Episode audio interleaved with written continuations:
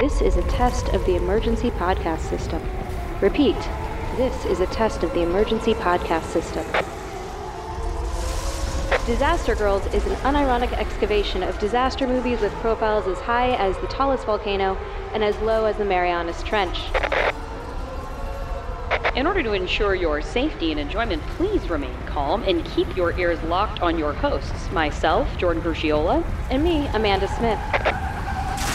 Hello out there, disaster divas, disaster girl nation.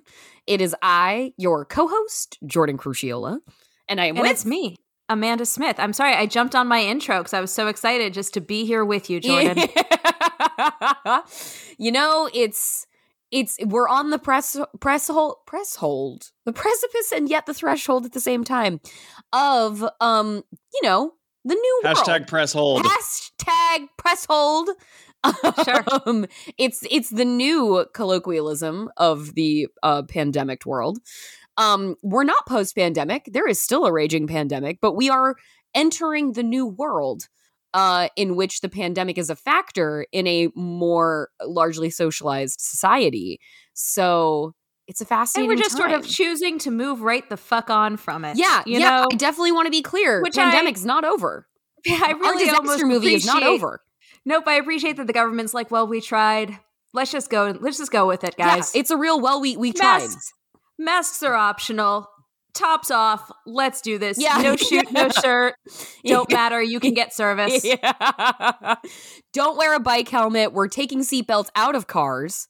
Um, just any anything we realized was a good common sense idea over the past 50 years in just like existing amo- with the social contract. You know, fuck it, scrap it. Silent Um, spring, more like screaming "fuck yeah" spring. yeah. Yeah. Bring back the DDT bitches. yeah, you're not living unless you're using DDT. Um this podcast brought to you by Yeah, DDT. we're taking sponsors from D sponsorship from DDT now. Um, we'll take we'll take sponsorship from you, Dow Chemicals. Um, yeah, so it's a it's meaning to be a brave new world, and how we we are actually having options now for how we spend our time a little bit more. Some of us, some people, you know, not so comfortable still, and that makes total sense. I will, I for one, will continue to be masking. Uh, I went and saw two movies this week, and I let the mask drop every once in a while. It just got a little hot, but then like I was masking up in the movies. I'm masking up, sitting in the seat. Like I just prefer it. Yeah. We're in shared. I air. like honestly, I'm just gonna throw some popcorn inside of my mask and just eat the popcorn through my mask like it's sort of just sort of like a feed bag. I That's mean, how I'm gonna go with it's it. what the it's what the mask becomes when it's down and you're eating popcorn, and then you get up later at the end of the movie. And you're like, you stand and you get the popcorn trail that falls. You're like, oh, that's been in my oh. mask this whole time. Previously, that's what my boobs did. So good Yeah. to know. Well, now it can just fall from one to the other. Oh, lovely. That's I like that. It's like a cascading waterfall of popcorn. I'm so thrilled for Yeah, this. Thrilled with- for both of us. You know, like patties on which the the the food resides. Um, it can be harvested from. Uh, but if we're gonna go with the agricultural metaphor, it's the I'm logical sorry, I'm just extension. imagining little tiny people just crawling Tiny people. and harvesting Yeah, out of your cleavage. harvesting the popcorn. The popcorn harvest. It's been good this year.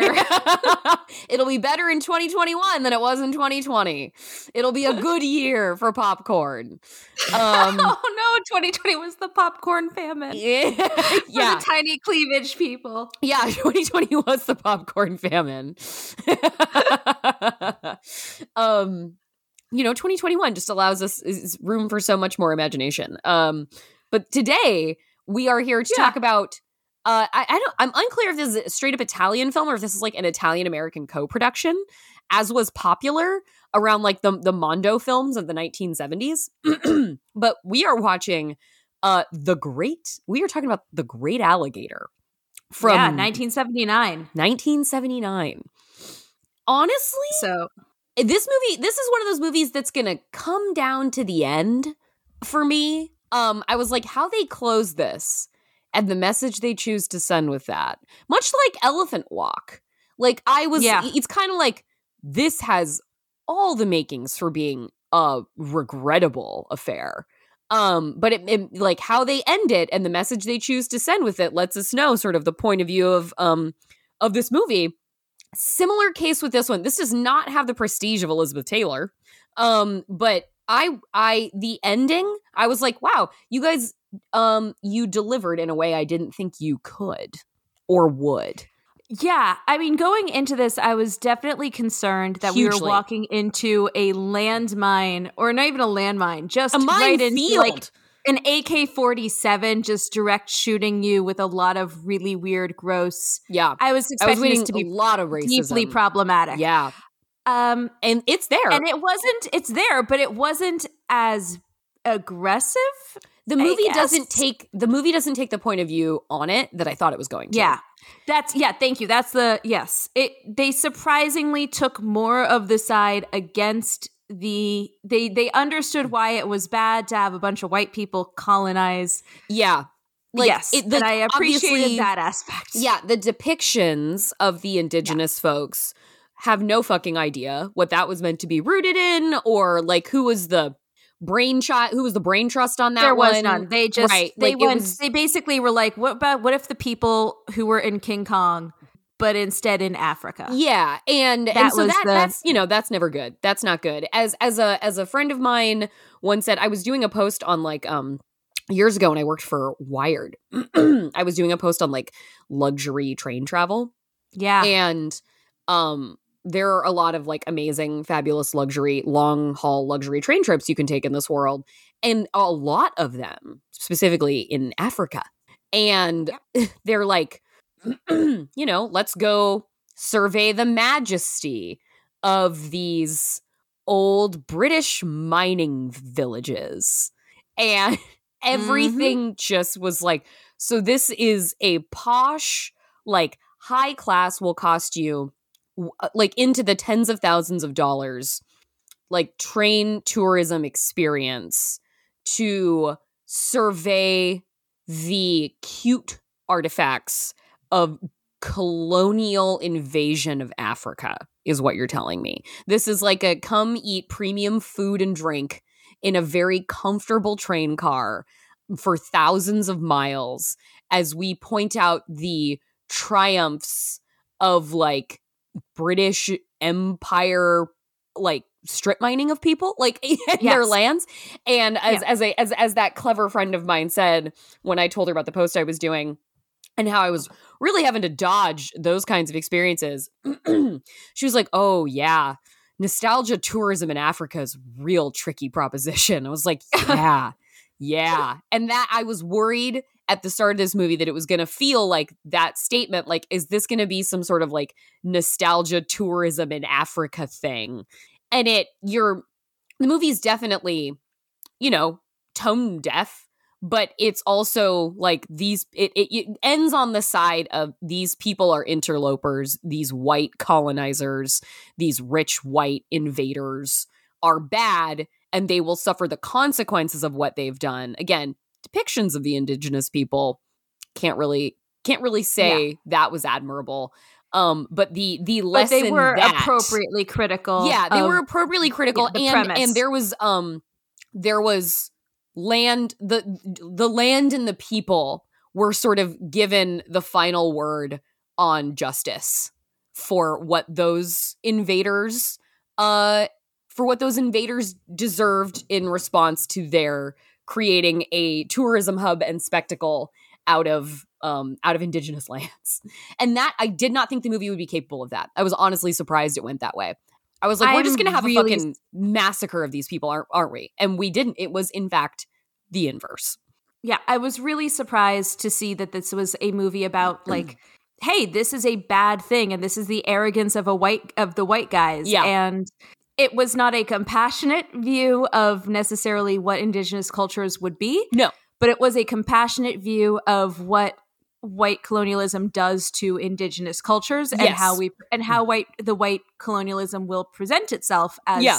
like I thought that there were there were a lot of aspects to it. So just getting right into it, a lot of uh, Mel Ferrer plays like the owner of the resort. Um, Audrey Hepburn's husband plays the owner of the Right, resort. yeah, and there were yeah. a lot of like every line that he had could have been from a first draft of Jurassic Park yes. and John of John Hammond. I think at one point he says we spared no expense. Like yeah, he's like he's like John Hammond meets Ricardo Montalban, Fantasy Yeah. Island guy. yes, he's he is a cruise director Yeah. who also owns this huge hotel Mhm. in the middle of Virgin land. Virgin keeps- land, as he emphasizes, Virgin land. keeps really emphasizing that land has a hymen that only he shall be popping. yeah, yeah, because uh, nobody was there before but him. No, just them. just them. And as Undiscovered land with all of these indigenous people living right next to Mhm. them. A visit. It, the one of the quotes: "A visit to the primitive land of paradise on earth." Mm-hmm. Mm. Which, sure, buddy. I did. I love these sort of like it, you know. I, the, I start kind. I started kind of like wondering, like, okay, what's what's really going to go on here when Yeah. we hear the we hear the cruise director man be like, you know, we live in harmony alongside the the local people, and as tourism grows, so too does their prosperity. And yeah. then we cut to immediately cut to, um, like forest land being like tree stands being cleared, but not with um like saws. They're just straight up blowing up trees. yeah, it's and like these like, are this these are like weeds. do? Yes, that is actually yes, pretty much. Fucking blowing up. That seems so inefficient to blow up trees. Yeah, it's either like it's it's not it's not great. Um, and these are tweens doing it, by the way. Like these are not fully grown adults. He says this, and then it's like these children running through the forest, stuffing sticks of dynamite Yeah. into tree holes, into tree and then holes. just blowing them up. Blowing up trees. Yeah, and, and, you get a real s- sense of the spitefulness of what it takes to create, carve out this all inclusive resort in the middle of virgin territory. yeah, we get great shots of like there's bats in the trees. Like you get a sense of just how much mm. of nature there. And you know, and I always and I wonder if this is stuff that they intended Right. to be like the undertone of the movie, or if this was supposed to be like, look at how exotic the land is, Uh-huh. Uh, you know, or if it's supposed to be like, look at how fucked this is. These are natural habitats that they're blowing up. It seems like a lot to ask of 1979, and maybe we're viewing it from like the point of view of 2021, but No, it's, It it's, works. It's worth, yeah, because it, it ends up working in that Yeah. way. And then it's just so, it's so, it's, it's so, it's so multifaceted to consider this in the tradition of like those Italian Mondo films with things like with Mondo Cane. Um, you have kind of I consider it like a sort of predecessor to like it, like that's our first found footage horror kind of and it's just a, a movie that is a collection of vignettes of real things happening in the world like well real is debatable like the the the amount of um unfettered just um untouched sincerely unfolding nature and humanity in the movie is is up for debate like how much was planted how much was sort of orchestrated or nudged along.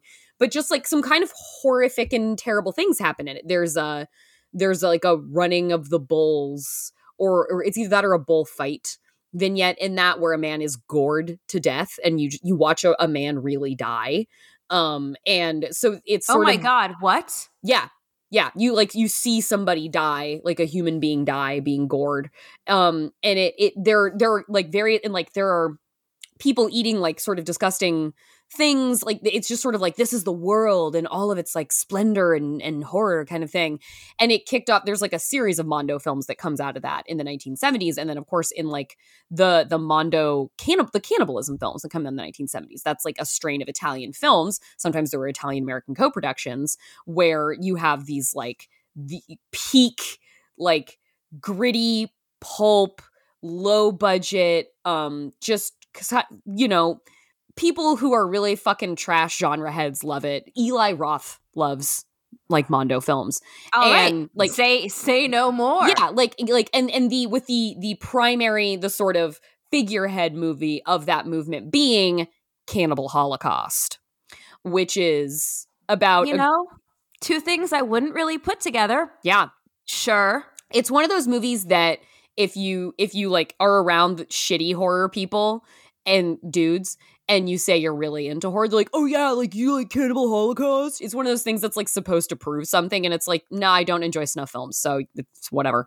But it, it's it is it is an italian american film and it is about a group of um american folks going into like the savage africa And it's essentially like a found footage movie. Like this documentary crew went, they never came back. Well, they encounter like a savage tribe, and there's a very graphic, strange rape, and there's like a whole village burning scene, villagers attacking the documentarians. And then the sort of most infamous moment is a turtle is killed, a real turtle.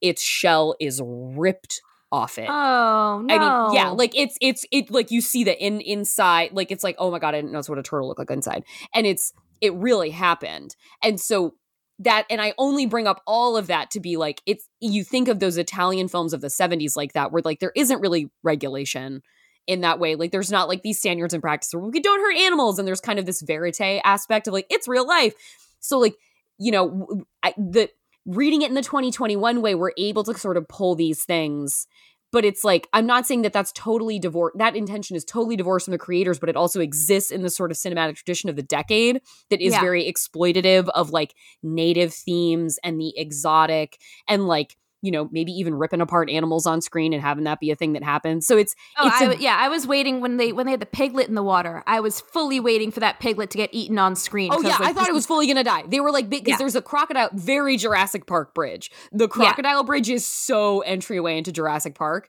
and I I gotta say, it's a really interesting recursive loop that this movie makes because it's very clearly inspired by 77's Jaws.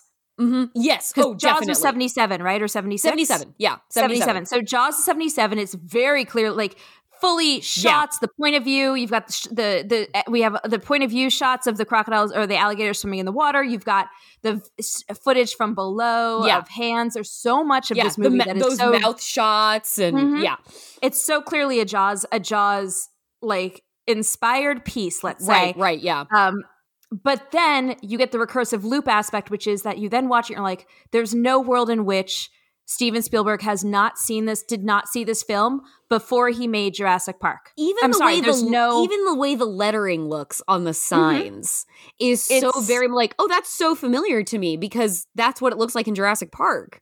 Yeah, uh, the I mean, even I'm, eh, eh, Michael Crichton had to have seen it. Like the approach by helicopter Uh-huh. to the facility. There's so much of this movie that you're like, this is this is gives you some bones. It does. It might, it's not giving you the full skeleton, but No. it's giving you a couple bones, which I thought was so interesting. And again, I just love that this is a Steven Spielberg recursive loop. yeah happening. and it's just it's it's such a it's such a mishmash of thing it's a fascinating anthropological object like for that reason in like Yeah. a cinematic textual way and then for the like greater film climate and specifically around like italian exploitation films of the era and like the you know is the is the presenting the horrors of white presence in these places it does that balance out with the very troubling depictions of the exotic quote unquote Right. exotic when it is when it does seem clear that the movie understands that the quote unquote exotic would have been fine and would have been better left alone by the white people by better left alone than it had if the white people had shown up to bring quote unquote prosperity to it. And so it but like it is presented so coarsely that it Yeah. like where does the where does the the comment end? Where does the comment it's making end and the comment you have to start making on it begin?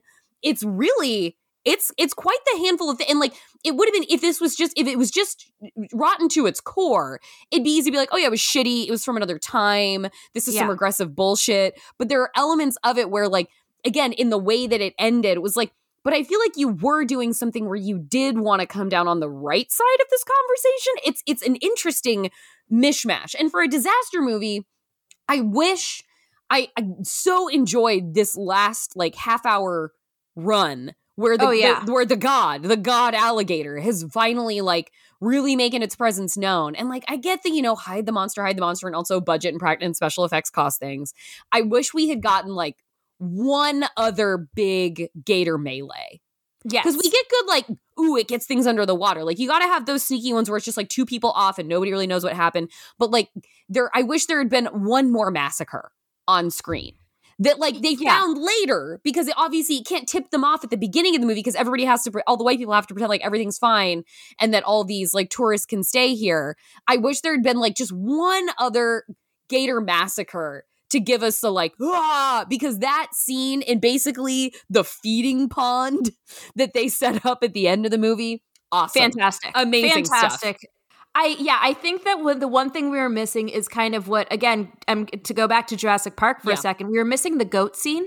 yeah I, yeah That's And- what it was. Like and kind of and the pig scene was like an almost the goat scene Yeah. but it's it's part of your like warm up so it's not that Right. And we're you're sitting there and you're like expect but we needed we needed a scene where yeah, where the alligator did something like say ate all the cows. yeah yeah like You there know, was when, oh my like, they- god like, what happened all to the all the pigs like Yeah. Th- this is where we've we've had everything and then oh, it must have been must have been some wolves got into it. And then you're like, nope, that's an alligator. That is what we were missing. That like, Yeah. oh, it must have, and mm, because like the boat tried to do that.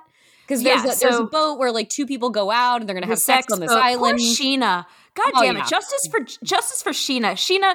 So Sheena is a model yes, who is she's she's the only black she's woman so with speaking like lines. she's so late seventies, early eighties glamorous. oh my god. Wow. She is so glad she's smoking from the longest cig- uh, cigarette I think holder. that's a shot of the movie. yeah. That we that we meet Sheena with like an eight to ten inch cigarette holder on a helicopter. just bored as fuck. yeah.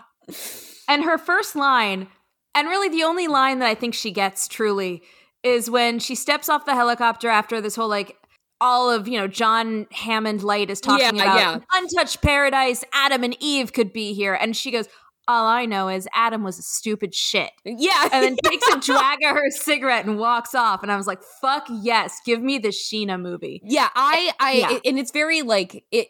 It, it, a, a, a thing that troubled me at the start where it was like, okay, where, how is this going to go? Is when like we meet the photographer and like we're obviously like the model is black and they've brought a black model to be the face of their African resort.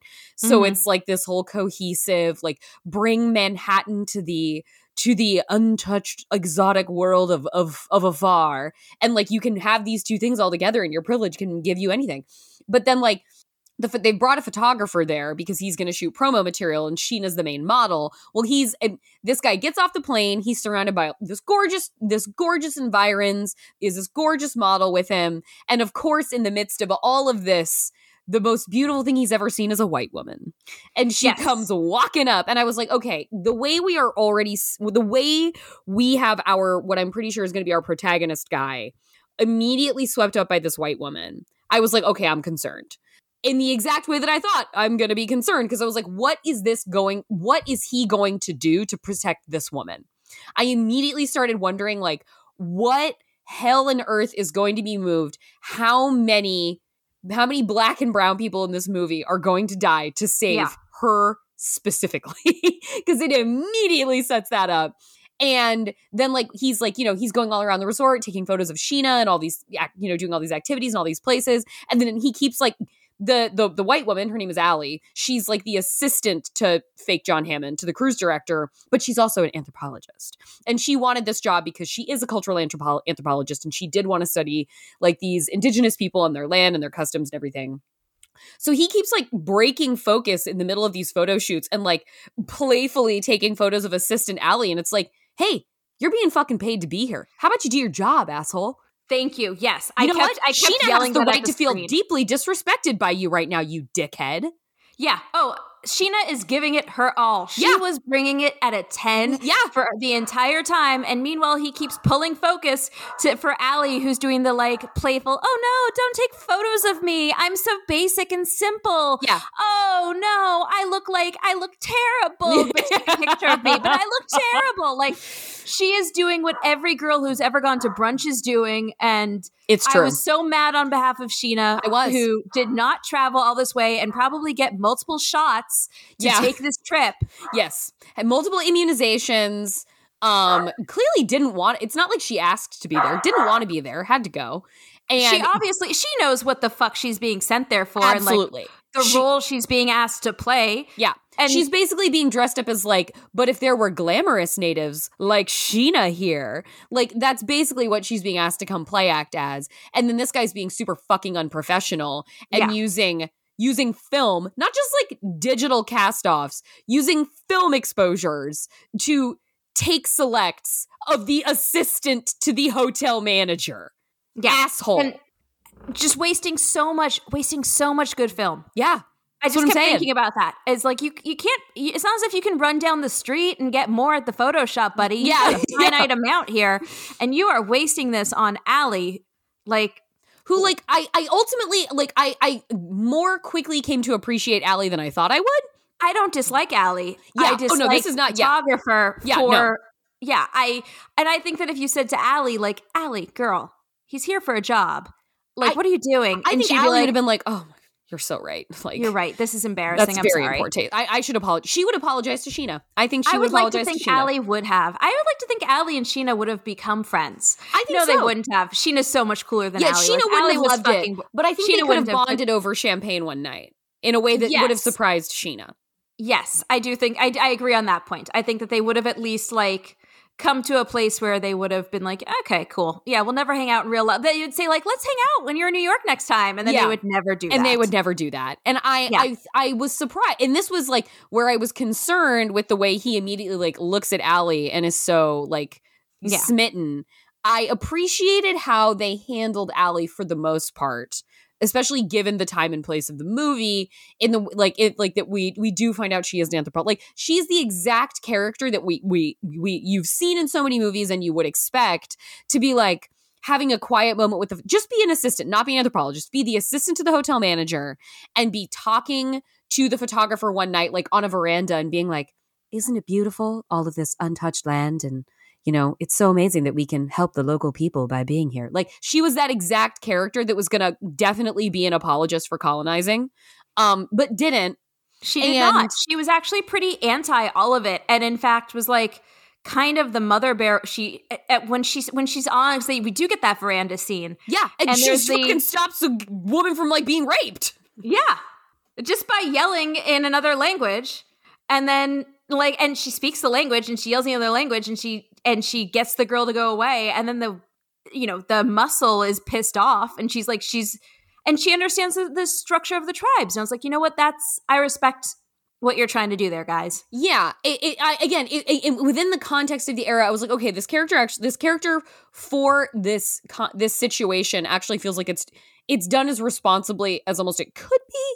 Um, and yeah, that that scene on the bridge, she's like talking to the photographer, and it's that basically with the Jurassic Park parallels, he's the guy, he's the guy who's the the clever girl, like he's that guy wearing like the safari khakis. He's the one throwing the the pigs to the gal to the crocodiles. He's like the guy, he's the white guy who definitely thinks he like knows a thing or two about the place more than the local people do. Like he's the one who probably like has elephant heads on his wall and that proves to him and to him it proves to the world that it means he has exercised dominance over this land and that it is brought to heel by him. And we see like she's up on the veranda and she like she shouts down at somebody. And then we look at that guy. We look at like safari captain guy. And he's talking to what is clearly a very young girl from the village. Yeah. and she like yells something at her in her language and the girl runs away. And he's like the, the the safari guy's like what did you say to her? He's like i told her her father was waiting for her in the village and she needed to go home Le- like and he was like you know he's all grumbly and she's like her father is the like is the is the head of that tribe and you need to leave her alone you need to stay away from her and he like gives her a little grumbly face but it was like i actually didn't see that coming Yeah.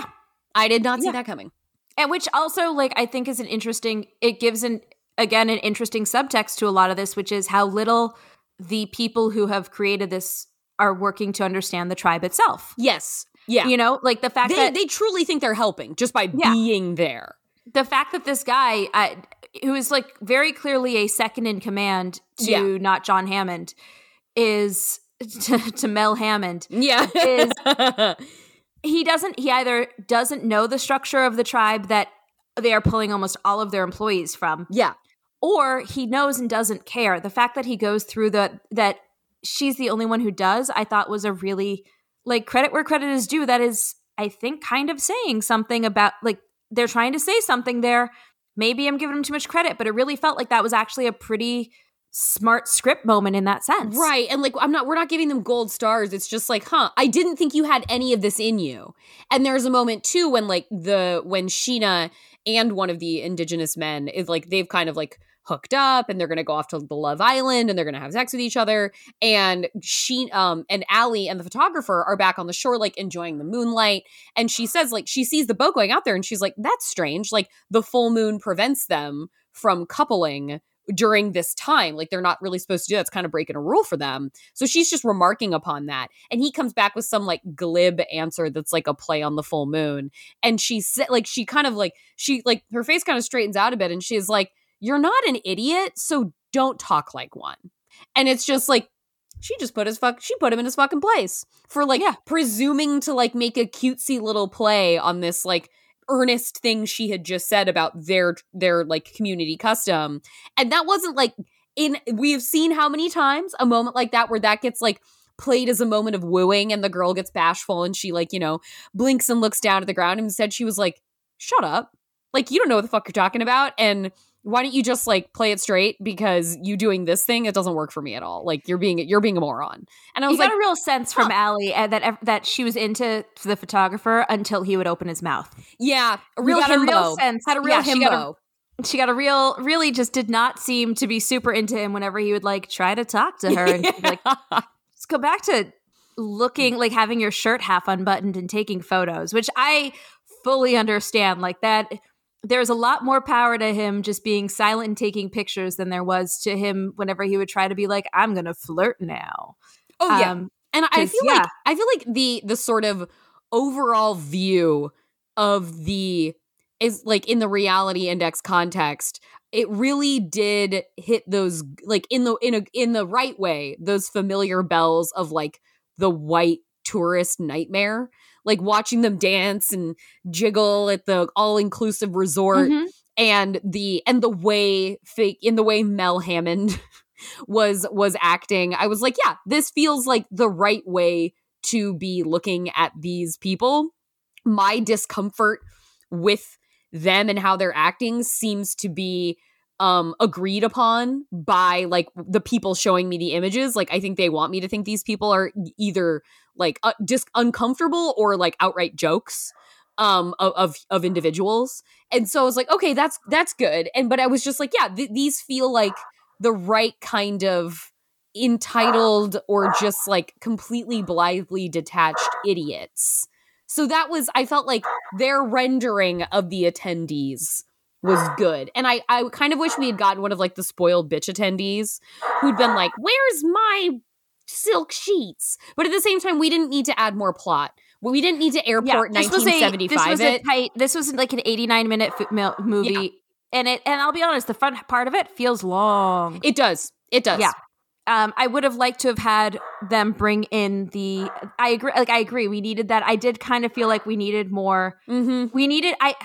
So they killed two. I felt like they were killing a lot of the indigenous people. They more did. quickly Mm-hmm. than they and I- like. And I was a little kind of miffed at first. I was like, I want to see some some white tourists die, Mhm, mhm. guys. Like, I want. I did want that like spoiled bitch to get pulled under the water. I wanted Yeah. that moment, and we weren't given that.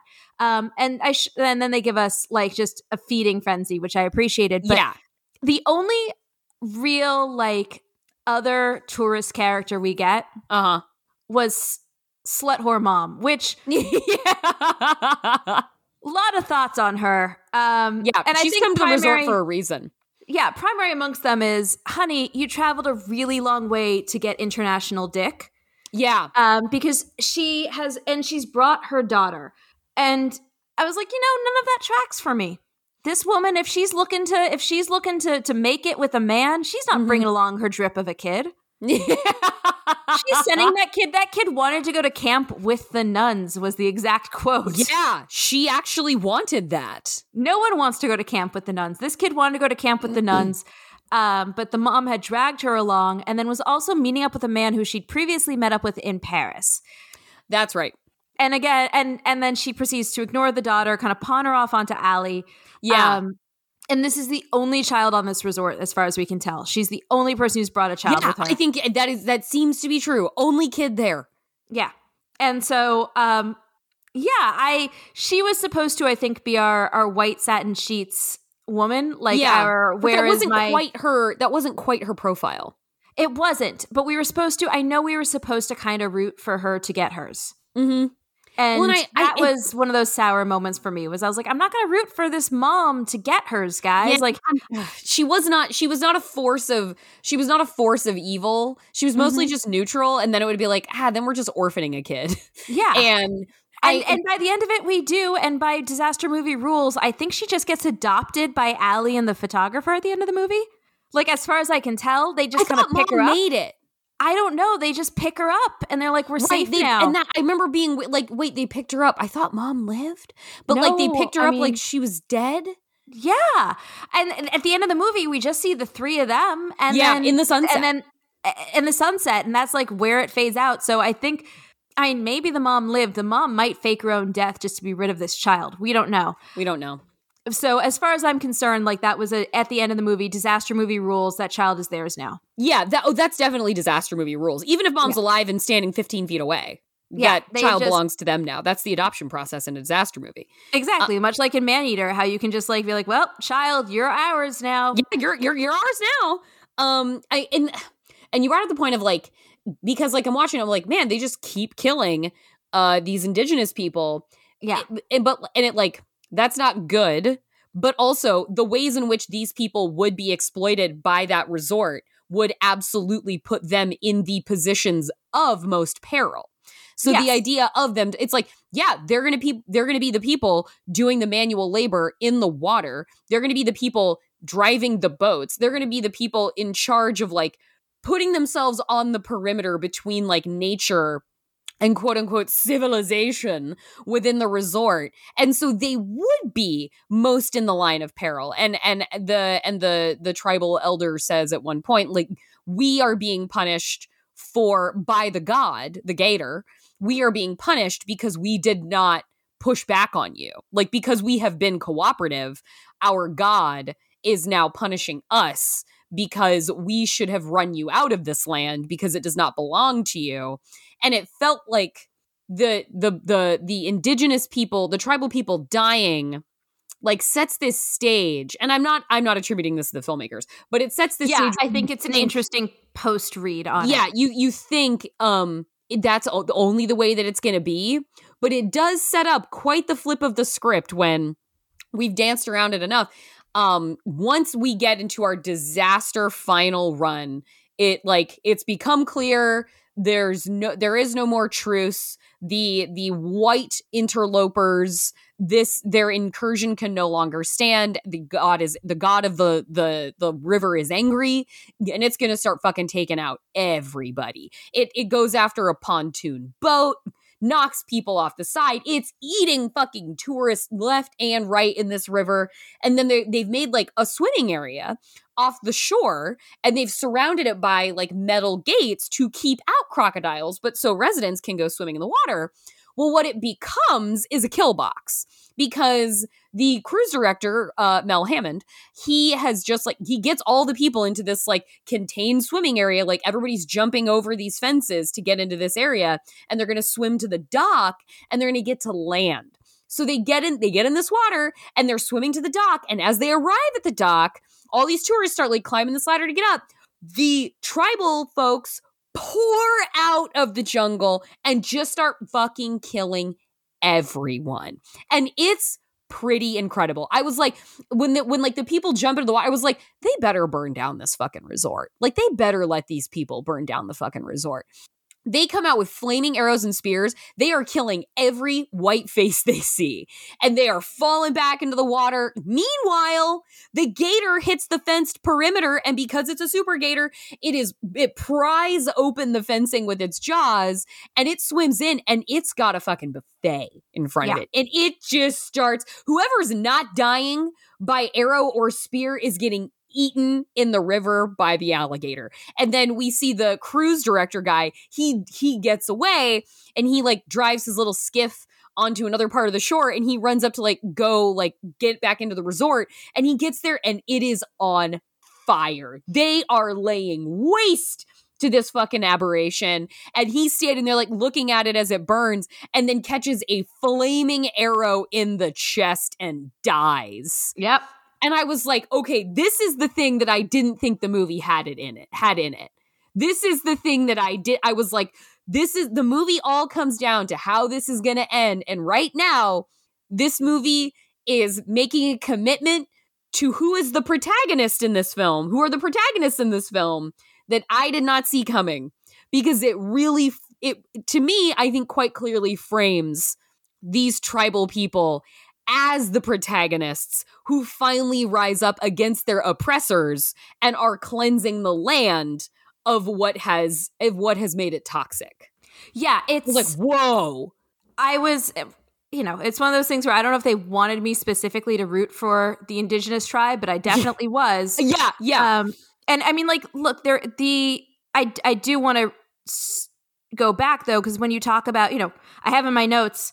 Well, we made it an hour to get to the really problematic part, which is that, Mm. of course, they kidnap in a very like inspired by King. It had Very very, big King Wray. Kong, Fay Yeah. Wray.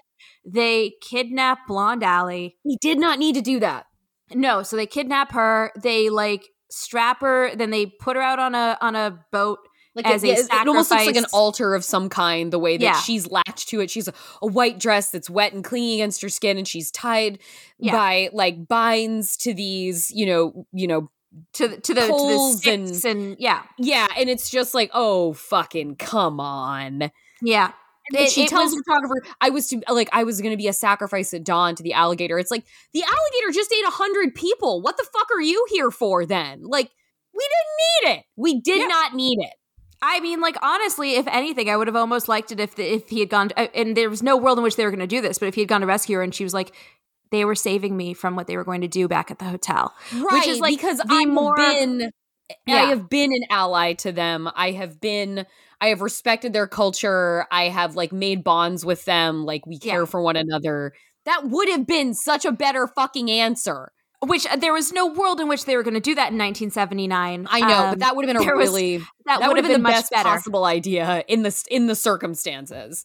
Yeah, if you're gonna have um, a bunch of like faceless, nameless, dark-skinned indigenous people kidnap a white, blonde-haired, blue-eyed woman, Yeah. you gotta like let's try and put a positive on this. But no, it was that was the that was the sour note for me on it. Um, but it also like one thing I I guess to the movie's credit um, is that it's not as if when she gets saved hmm um the photographer has to take out a bunch of people Yeah. there's a like i was expecting there to be a lot of us having to root for or not having to but being expected to root yeah, for being expected. the photographer killing indigenous tribes people Yeah, like him him him strapping on a bow and arrow Yeah. and being like, I'm gonna kill our way out of here. I was like, oh no, don't take this turn. Don't take this turn. Yeah, I was I was kind of waiting for that, being like, here it is, because this whole movie, I was like, there's another shoe, there's gonna be another shoe, and I was Yeah. just waiting for that other shoe, and I guess you know, credit where credit's due. Like, I don't want to say that, but also, you know, it could have very easily gone that direction, and I am surprised that it did not, and that we basically, except for one person, Yeah. Who There's very one understand person- like you've taken ha- the sacrifice off the altar. I'm gonna Yeah. tr- okay, well, I'm gonna try and kill you and her, and there's a tussle, and Yeah. he kills the person, and that's it. It's like, oh, That's okay. I mean, that's they just a one on one they fight. don't yeah they escape by van they don't hit anybody by the van i was like okay you know what that's a surprisingly low body count and i'm i'm really grateful for that guys Yeah, thank you yeah. I w- I was- 1979 italian director I was glad about that. Um Yeah. and there isn't I there isn't a I it it gives it like it it lets it lets the tribe stay the protagonists in that way. Like you Yeah. said, it doesn't put us in a position where it's like, all right, guys, and now you're definitely going to want to root for photographer and Allie as they just like you know they go set fire to villages or something to get justice for what just happened in return. Like it doesn't become this circular firing squad situation. And then we get in, in the final run we the van they get in the van they're driving away and they're going over the crocodile bridge and it collapses and then we get this great like we get this great look of like this little model vw truck falling into water. And then like we and then like we i love the w- the few wide shots of the alligator we get underwater where we Oh. see like a little like rubber model just yeah like they've just pushed from off camera and yeah it with floats its like arms fixed in position just like shooting through the water and it like comes upon the van. They're trapped under like they're trapped in the van. I thought that was a good underwater sequence. Yeah. There's they're trapped in the van. Oh, there's air tanks in here because they do go like swimming under the water. Like that made sense. That made sense that they would have those air tanks for like scuba. And so they're breathing with the apparatuses and the alligator is like I wish they had I mean, I'm conflicted on the end end because it the the face off becomes big like king alligator against photographer guy in the van basically at the bottom of the lake at the bottom of the river and he finds explosives in the van which i don't know that those would have worked after being soaked in water under They there they would not have. No. yeah that seemed strange um he ends up it's such that like it's attacking the van he finds the explosives he blows the fucking face open of the alligator and kills it and so it we end up we end up with despite our our tribes people being made protagonists they're still given a white savior Yeah. And it was like ah come on couldn't the alligator just have lived? Like ultimately the tribe is happy the alligator because he kills the gator they come to land and then we see the tr- the the tribe closing in on the the survivors from the resort and everybody's like oh fuck they're here to finish the job. But then they find the head exploded alligator on the shore and they're like he's dead! Like they're they are happy to not be like living in fear of the giant alligator anymore. And i was i was worried there would be like a let's lift the photographer on our shoulders and celebrate him as our new king kind of thing. Fortunately it did not do that. Um but it was like a i mean i i wish he i didn't need him to be the one to vanquish the alligator. Like i i wish the people themselves could have could have kept their own issues in house but Yeah. ultimately i think it was a i think ultimately this movie resolved much closer to something resembling responsible than i had assumed it would be capable of at all going into it Yeah, I I agree that ultimately, like when we decided to do this, and we didn't really talk about it beforehand, of like, "Eh," uh, it wasn't until we were actually on the podcast we're like, well, this could be real, real questionable, real problematic. Yes. Let's Yes. maybe proceed with caution. Um, they did a better job than I expected. Yeah, it was better than I Um, expected. Yeah, like I'm not. and its gonna- assertion seemed to be the correct one, which was that Yeah. this was a this whole resort shit was a bad idea to begin with. which Jordan, I think we can get to. In what was this really about? Do you agree? Yeah, yeah. And we will do that after we give you guys a little message. A message that should be familiar to you by now, but should have no less resonance than it has ever had before. You know, Jordan, when you go to church every week, you hear the same exact sermons or the same prayers, but it doesn't matter. They still, you find something new every time in the prayers. Find something new every time in the prayers. And so, and so that's why I got to ask, Yeah. folks, Yep. do you love movies? Do you love movies? the good ones, even the bad ones, everyone told you not to like. It sounds like Super Yaki might be the place for you. I am definitely tagging Andrew this next time and being like, you really need to make sure you listen to the ad roll in this episode of Super Yaki. the team at Super Yaki loves movies, so much so that they've dedicated every waking moment of their life to bringing you top quality merchandise to showcase your love for them. I'm going to keep reading this like I'm a, a street side preacher. A I don't tent revival Yeah. The Jewish tent revival preacher. yeah. from super soft t-shirts saluting the brave of us who go to the movies by themselves to comfy sweatshirts and aprons commemorating historic events like the night Florence Pugh made marmalade. like Job himself surviving the trials. I've never been to church. I'm Jewish, so I just assume you shout a lot when you're really enthusiastic about things. Right. Yeah. I mean, or you Depends you on the church. Yeah, I, I'm like trying to like, how do you read this like a cool pastor, like a cool Oh. youth pastor? You know, I don't know. Like, you have to sit. You have to sit backwards in your chair. Yeah, if you're a cool youth pastor, you're you're sort of leveling. yeah, you're the audience. leveling. You're leveling. You know, Folks, you know who loved movies? Good ones, even the bad ones everyone told you not to like? Jesus. Jesus, Our Lord and Savior Jesus, my You know, and, and Jesus. and and and Super Yaki, they they even carry enamel pins of some of your favorite directors, like Jesus, like Hayao Miyazaki and Guillermo del Toro. Super Yak is. I'm okay. I got this. Super Yaki joyously Yes. brings you tangible love letters to your favorite movies and filmmakers that you can wear with pride. Plus, the team at the team at Super Yaki screen prints all their apparel using eco-friendly, 100% water-based inks and ships using compostable poly mailers for an environmentally friendly alternative to online shopping.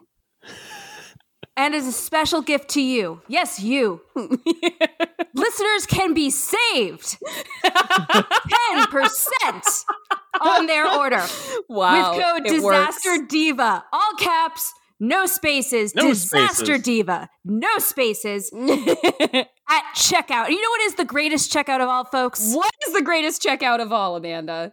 When we die and go see our Lord and Savior. Guillermo del Toro up in the big screen in the sky. That is absolutely right. Sitting, sitting in your brand new Dev Patel summer T-shirt, which was recently a screen in the featured item sky. on SuperYaki.com. So if the spirit moves you, find them at SuperYaki.com. Let's watch more movies and praise. Amen. Praise Super Yaki. that was Oh. deluxe work. That was deluxe work. In case you ever wondered if these ad reads were live, guys. Standing ovation. If I if I were if I were in LA where my mic stand is located, I would start clapping. But Right. currently, to clap, I'd have to slap the microphone. So yeah, Um, just for any, because you know you can see the video of this. uh, Jason does all of these while holding the microphone just yeah, just holding it in a jaunty way. Yeah, it's just he everything about him feels like he's a guest on a morning show. Being like, Yeah. "Hey guys, hey, yeah, no, nice to be here. Thanks." Like he's leaning to the side. Jason currently has a flat brim on and a neon t-shirt, suns out, guns out, like yeah, I've got it's it's my Arizona green tea hat with the Aztec pattern, and of course, uh, my Ninja Turtles tank top. Yeah. So I'm it's just, and then he's just leading casually, and he's just got a real, just real improv comic kind of guy vibe, but in the best way, like '80s '80s comic who's at the radio show promoting his new stand up show. Yes, and I've got a gun in my jacket. this has been an operation. I don't know. I'm doing hacky improv. No, you were great. That was pretty much like every every single improv show I've had to go to. So thank you for that. a little yes and in there. Um, which that brings us to yes and what is this movie really about? I mean, I think that we can agree that this this is one of those rare times where the subtext of the movie is really what the movie was about, which is yeah, guys, colonialism's fucking bad. colonialism's fucking bad. It is There, bad. there's there's no retconning it to make it better. There's there's no way to package it in terms of well, it's our it's our it's our historic it's our legacy it's our it's our culture. You know, it's just part of our history. It's like, well, the history informs the present, so it's really super fucked up. I mean, yeah, you know, it's the culture of fucking intestinal parasites to go into my intestines and suck me dry. So I guess what they should also have like a celebration of that. No, fuck you. Yeah, it was. yeah, was colonizing a- colonizing occupations. Occupations are bad. Yeah, well, yeah. So that's a yes, agreed. Yes. That is. I don't want to be flippant um, about that aspect of it right this second. right, and, and and and we shan't. No, no, I know. I it's yeah. Um, but yes, it is bad. And uh one thing that I think was really like that you kept on I kept on coming back to is the great argument of capitalism is that, you know, look at how we're going to take this uh, this virgin untouched forest and we're going to put a resort here and we're going to make the natives' lives better. Better. And the argument is We're that gonna give them it- Amanda. We're You're gonna- bring them genes. I mean, look, I love jeans as much as the next person, but there is no life made better by the fact that now you're told you have to wear pants. Baseline. yeah, baseline. it's just not. It's I, it is not the best life. But the fact that like the idea that I think that the idea that there is a that there is a standard of what good is, and that Mhm. prosperity is the best thing you can possibly get. Mm-hmm. Um, while also, as we saw from the beginning, they were demolishing what is probably their version of prosperity, which is Yeah. ample woods that provide all the things they could possibly need. Right. Yeah. So Just destroy the giving land that provides. yeah, and instead you're going to be forever shackled to having to work for a living instead. In order to get prosperity so that you Yeah. can keep affording to buy jeans because we're going to make you wear pants now. Yeah, because now you have to buy the jeans because now you're jeans wearing people. Well, it, yeah, and it's not even like it's it's a choice. You just have to because if you're not going to wear jeans, then obviously we can't give you jobs, and if we can't give you jobs, then how are you going to live and feed yourself? Because Exactly. we've removed the ability for you to feed yourself without jeans. Exactly. To feed yourself without jeans. So it that's I mean, so yeah, that was to me like it all comes back to the evils of colonialism, but to me in particular, it was the what do we as like what do we project and assess as prosperity and what do we Yeah. project and assess as a necess- as a necessity Mm-hmm. um, was a real subtext to this movie for me and uh, yeah i think this movie is really about how we just should probably not go and mow down virgin lands to make white paradises Yeah, no, I think that and and that like th- that is definitely what this movie was really about. And my little just sub thing off of that is exactly what you just said. I've never stayed at an all-inclusive resort. They freak me out. Like mm. they really like okay, an all-inclusive in Florida. Fine. But like posh all-inclusive resorts in like I think what would be framed uh by the sort of purveyors of these like exotic locales make me really uncomfortable and I I don't like I just I don't know enough about the whole situation to have a fully formed opinion, but I just feel like I'm like, are they bad? Like I feel like never they're bad. never take a cruise it's I- it's it's literally the same exact concept but floating It, it yeah. Oh It's no, and I've been on. I was on one three day cruise for a little like middle school students go abroad thing that I did when I was it when I was like thirteen, and even then I was like, I don't like cruises. Cruises, Yeah. cruises skis skied me out a bit, and I just I don't know. I don't think I could say that setting up a small small Edens in the middle of other countries that Mhm. live their lives in the way that they do and just like paying a lot of money to go hang out in these little protected enclaves with other people and other cultures like adjacent to you that you can experience in the most sterilized way if you choose to partake of s- certain amenities as a as opposed to like actually understanding the world in in which this place exists as a bubble. I'm Yeah. i'm gonna like i'm gonna maybe say all inclusive resorts are bad? I don't know. That's really like what this movie about is about to me is we really need to reevaluate our position on all inclusive resorts i don't they make me so uncomfortable and i just don't think i don't think we should be settled on these being o- okay or a thing that we make and do i don't i'm not Okay. i'm not good on that being a settled issue I you know what? I like it. I like I like that as a as a deep cut for this one is uh, no more all inclusive resorts. it's just like it feels just like like white and, and not that it, it is it is it only belongs to these people like but like i'm like uh, my friend my sister one of her best friends loves an all-inclusive Mhm. and they're like 28 like loves an all-inclusive like takes all like if she's going on a trip somewhere in the world she's going to an all-inclusive Yeah. and so it's not exclusively the territory of like the 40 and over white American tourist set, but that's just so what it feels like. And that's absolutely the vibe that they that they sell you in this movie about who's populating this resort. And it's just like I don't know, the people I know who fit the bill of folks who are are passionate about those kinds of trips to different places. They're not people who I necessarily love their point of view on the world. like I know some of those people from home and their sort of point of view on the world, I'm like, yeah, I feel like the way you look at the sort of macro perspective tells me that if you love an all inclusive, all inclusives might be an issue. Yeah, they Hmm. yeah. It was the, Just the things engineered times- for the comforts of like brittling bones of Yeah. white tourists feels very not great. Yeah, pretty much every like the two times I've gone to that those sorts of situations, it's just been it's felt icky. It is icky because like feels uh, icky. you like like you employ from the local workforce like you employ like you have a you have a company somewhere people have the jobs that live in the area and then it just becomes a thing of like if you're in a place somewhere else in the world and that you you're you're gonna have a lot of black and brown people waiting on you Yeah. if you if, if you are in a place where the local complexion of the population is non-white and that i'm oh no i mm, that would that would not make me feel like i was getting away from it all and just Well, simply with- relaxing with the abundance that comes and the overindulgence that comes. the it- that's like abundance that's the thing that out, really man. gets that's the thing that gets me about these is that it's not so much the all inclusive it's the all inclusive aspect in the sense that it's like hey and here's a buffet where we're going to throw out 80% of the food Mhm. just because we want to show you how much food we can put out here it is that's ooh, what's- god yeah that's what gets me is the is the abundance and the waste i'm just like oh this is this is gross like I have, and this this is very, and it, it, it like it, uh, an all inclusive setting off bells for me. It makes a lot of sense with my personality in the sense that I, the a thing that scares me most in this world is convenience. yeah I am very freaked out by an overabundance of convenience.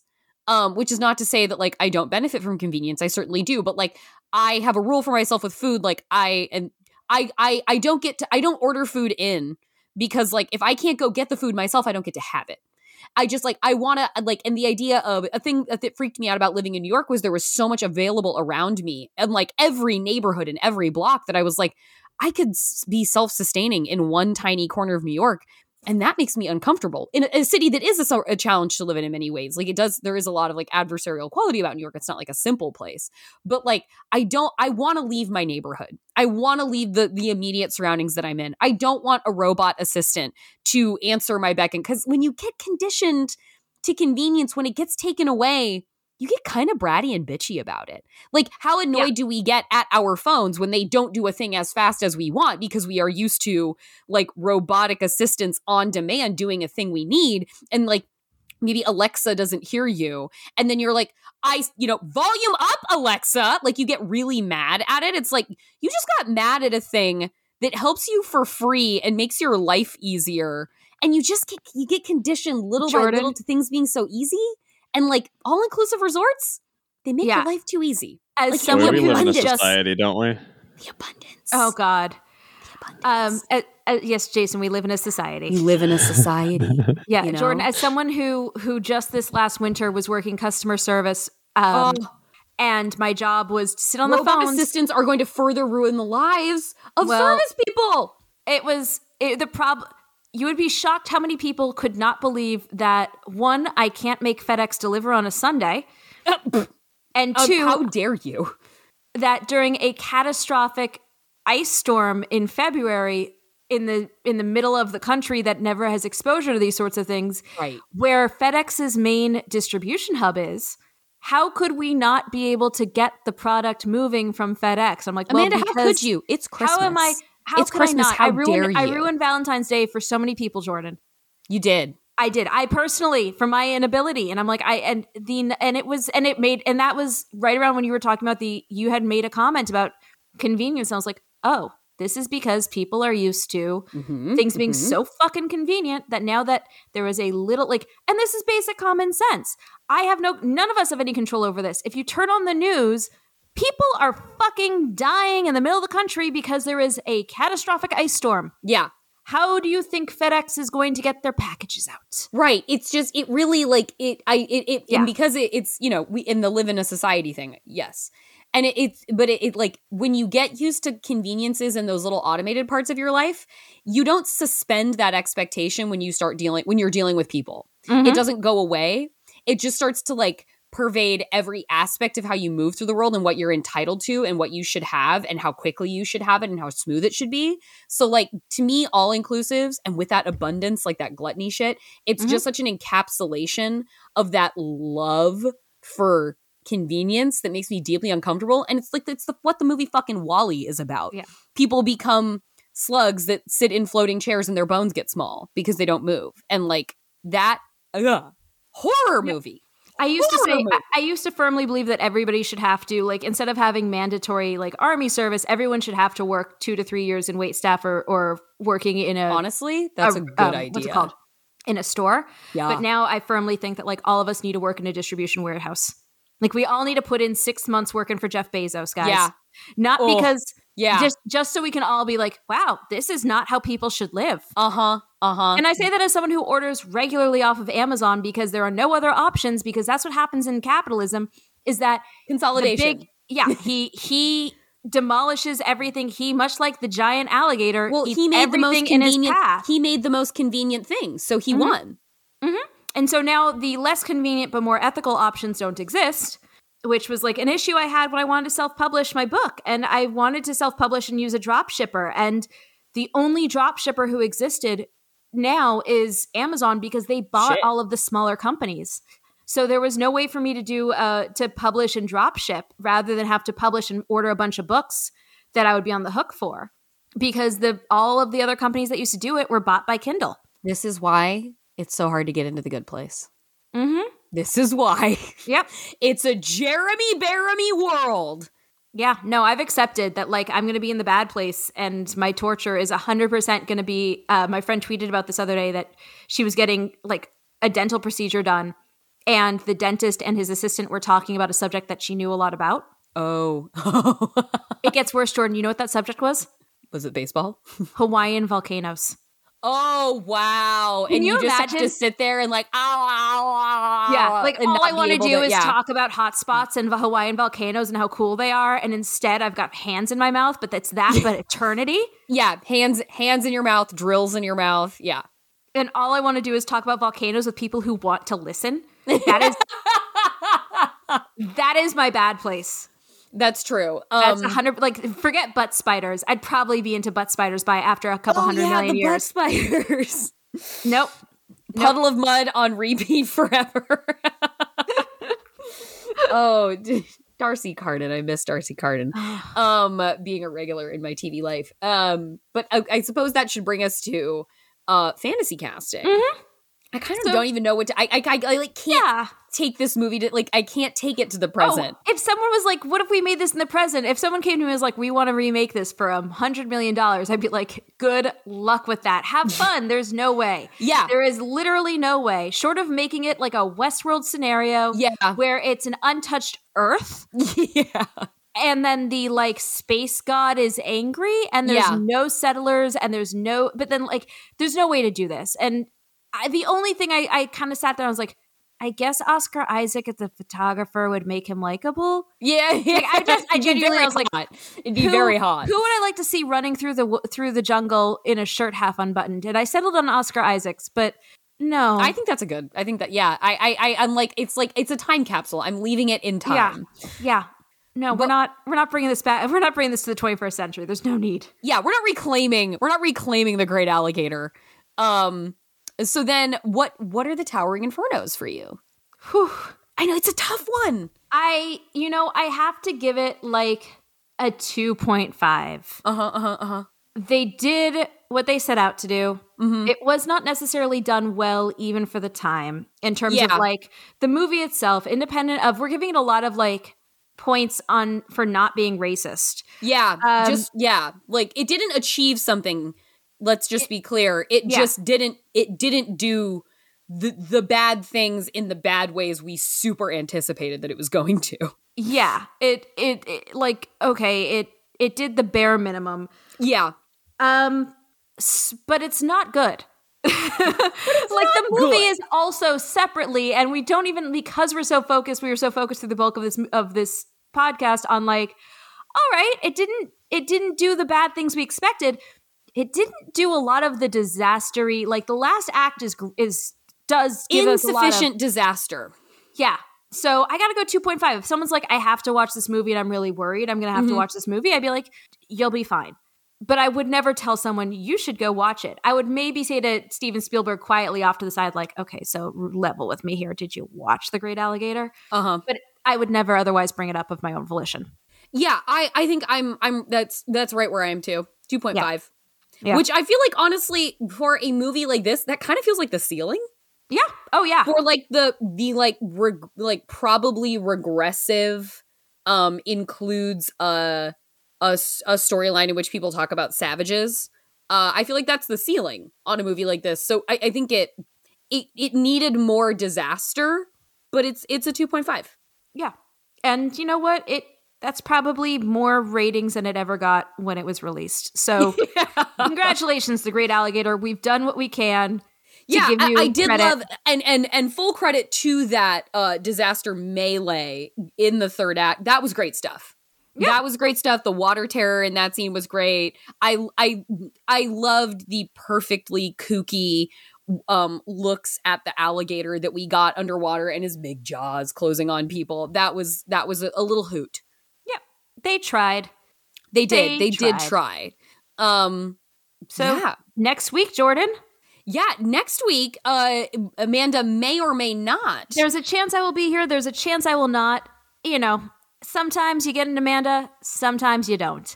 This is, I gotta say, in in this has to be close to like 80 shows for us at this point, and I think this is the first one where one of us might be missing. Yeah, I mean it's we are now as as we you know did I did a little preamble about the new world. Uh, work trips actually exist again, Yeah. and so that might be claiming Amanda's time uh, to a complete degree next week. We will have a guest host with me, friend of the show. Sam Weinman will be returning. Amanda still yet may join, and it may yeah, be the three might of us. Yeah, I might be there. It might be three of us. It might just be the two of them. A Mhm. little like Ots Tyrion within. Yeah, yeah, an a Austrian takeover of Yeah. Disaster Girls. Um, and we will be we're going new release this time, you guys. Disasteron. Disa- Disasteron. Um, we are we are going new release. This is very exciting. We have like a new time pegged release that we're going to talk about for the the episode with Sam. We're going all in on the Army of the Dead Oh, the new Yep. Zack Snyder zombie movie uh out on Netflix now. Me and Sam have seen it together in theaters as of this week. And when I went to him was like Amanda wanted to know if you would guest host um next week uh, whether or not she can or cannot make it and he goes i mean t- for starters yes i will and i was like well you to pick the movie he's like okay can we do army of the dead like immediately he wanted to do army of the dead so that's what's happening Yeah. we are doing it So that's Hell on yeah. Netflix. That's in movie theaters. Um, It is. you know, make a choice in about that some one. I guess. it's in it's some you know theaters. I saw Netflix it in one. release, so it's very Yeah. So Limited. those are options, and you know, if nothing else, Tig's in it, so that's a good one. Yeah, Tig Notaro, Tig Notaro, um, doing great work in her slapdashed uh replacement role that she really makes sing. yeah. hell yeah. So that'll be next week, and that is on Netflix or in theaters. Um, and Jordan, I guess that leads us to our sign off. Indeed. Jordan, where can we find you? You can find me on Twitter at Jorcru, J O R C R U. Um, and a couple pods coming soon. Neon Demon single topic, Ots Tyrion coming back. Good stuff. Nice. And don't you have a, a Patreon? Patreons, we have the Patreon. Patreon.com slash Crucchiola, um, where I haven't written in a bit, but I am uh, like in production on uh two podcasts. So I promise you fruits of labor are coming your way. Cool. And Jason, where can Uh, we you find, can find you? me find me on Twitter and Instagram at Jason Halftones. Uh, go to thatmightbecool.com for more podcasts. That's that's all I got. All right. And I'm Amanda R. Tubbs on Twitter, and that is Tubbs with two B's. Two bees. Doobies! Um, and you can find me there just endlessly, um, yelling about baseball or yelling about Volcanoes. volcanoes. Yep, that's those are really those are those are two of my speeds right now. Um, and then of course we are disaster underscore pod on Twitter. We are disaster girls pod at gmail.com. And we're Disaster Girls on Letterboxd if you want to go see what movies we're doing. Uh, we get a lot of questions on Twitter of like, are you doing this movie? Are you doing that? And the answer is most of the time, yes. Yeah. Um, but there's just so many movies in the world Mm-hmm. and you can always if you if like we love it when you tweet at us but you can also always be like oh hey it's on the list that's awesome i'm going to follow this list if Hell you need yeah. ins- do. if you need inspiration for what you're going to watch that night you know we've got so many movies. Um, and then of course guys please rate and review us. Give us five stars. You know Please do. do that. Go all in. Come on. just go for it you know? Be We in are we are a giant alligator god to which you should pray. We are the god muja which by the way i'm We impressed that we made it we made it through this entire podcast about a giant alligator without once bringing up muja. You're right. Muja would have been would Muja have been alive when this was made? yes Yeah. muja's like uh, yeah muja was it was alive through world war ii yes World War II. That's right. Yeah. Yeah. Yeah. Muja so was- this is this is yet another animal working under orders from Muja. yeah muja was like okay yeah you're a giant alligator go tell them you're a god that was that was muja's he's like just tell them you're a god Yeah. they'll believe you They'll believe Do you. it. They'll believe you. People want to believe. they want to believe giant alligator sure Let's go. Come on. We're going to take down this weird little, this horrible little group of settlers. Yeah. Um, Muja, anti colonialism since 1932. Yes. And uh, yeah, we'll be back next week. Some of us, at least, for uh, some of us, maybe all of us, for the Army of the Dead. We will see you for that zombie takeover. First everybody. zombie movie for us, right? Yeah, I think so. Yeah. All right. See you guys next Bye. week. Bye. Bye, everybody.